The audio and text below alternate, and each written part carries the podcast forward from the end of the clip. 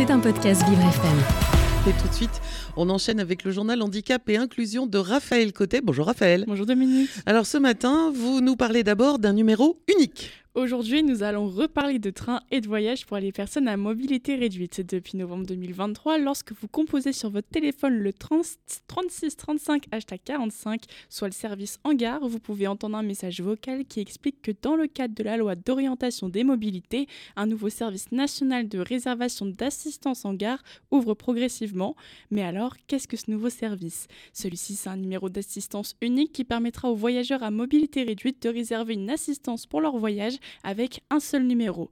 Cela pourra également se faire sur la plateforme en ligne Assistant Gare. Ces plateformes permettent aux utilisateurs de voyager de manière beaucoup plus simple. Alors comment ça se passe lors des correspondances par exemple? En effet, lorsqu'il y avait des correspondances entre TGV et TER par exemple, il était nécessaire d'appeler deux interlocuteurs différents pour pouvoir mettre en place deux dispositifs différents.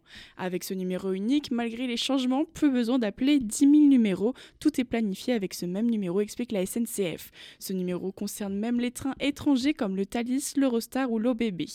Ce numéro ne le connaît pas encore, mais il sera dévoilé la semaine du 8 janvier 2024 avec toutes les procédures à faire avant votre voyage. On attend donc ce numéro avec impatience. Ça, c'est sûr. On change de sujet maintenant, Raphaël, et vous nous parlez de handicap invisible. Aujourd'hui, Claudia et Sabrina partagent leur témoignage car elles sont toutes les deux atteintes de handicap invisible. En prenant leur job, elles ont toutes les deux décidé de ne pas avertir leur employeur qu'elles étaient atteintes d'handicap invisible. Claudia souffre de polyarthrite rhumatoïde et Sabrina est atteinte d'une déficience visuelle. Elles expliquent toutes les deux que cela est très compliqué à gérer car elles doivent subir les crises de douleur sans pouvoir en parler à personne, elles subissent de la fatigue chronique et elles doivent toujours faire en sorte d'aller bien, même quand cela n'est pas le cas. Elles ont souhaité ne pas en parler car elles souhaitent être reconnues pour leur travail et non pas pour leur handicap. Elles expliquent qu'annoncer être en situation de handicap lors d'un entretien peut également porter préjudice. Alors Sabrina a changé d'emploi récemment, est-ce qu'elle a changé d'avis? Alors lorsque Sabrina a changé d'emploi, elle a finalement décidé d'annoncer d'emblée son handicap, mais elle a malheureusement subi plusieurs remarques très déplacées de la part de certains de ses collègues.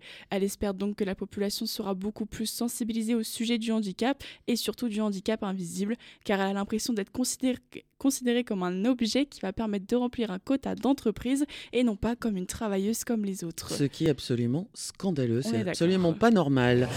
C'était un podcast Vivre FM. Si vous avez apprécié ce programme, n'hésitez pas à vous abonner.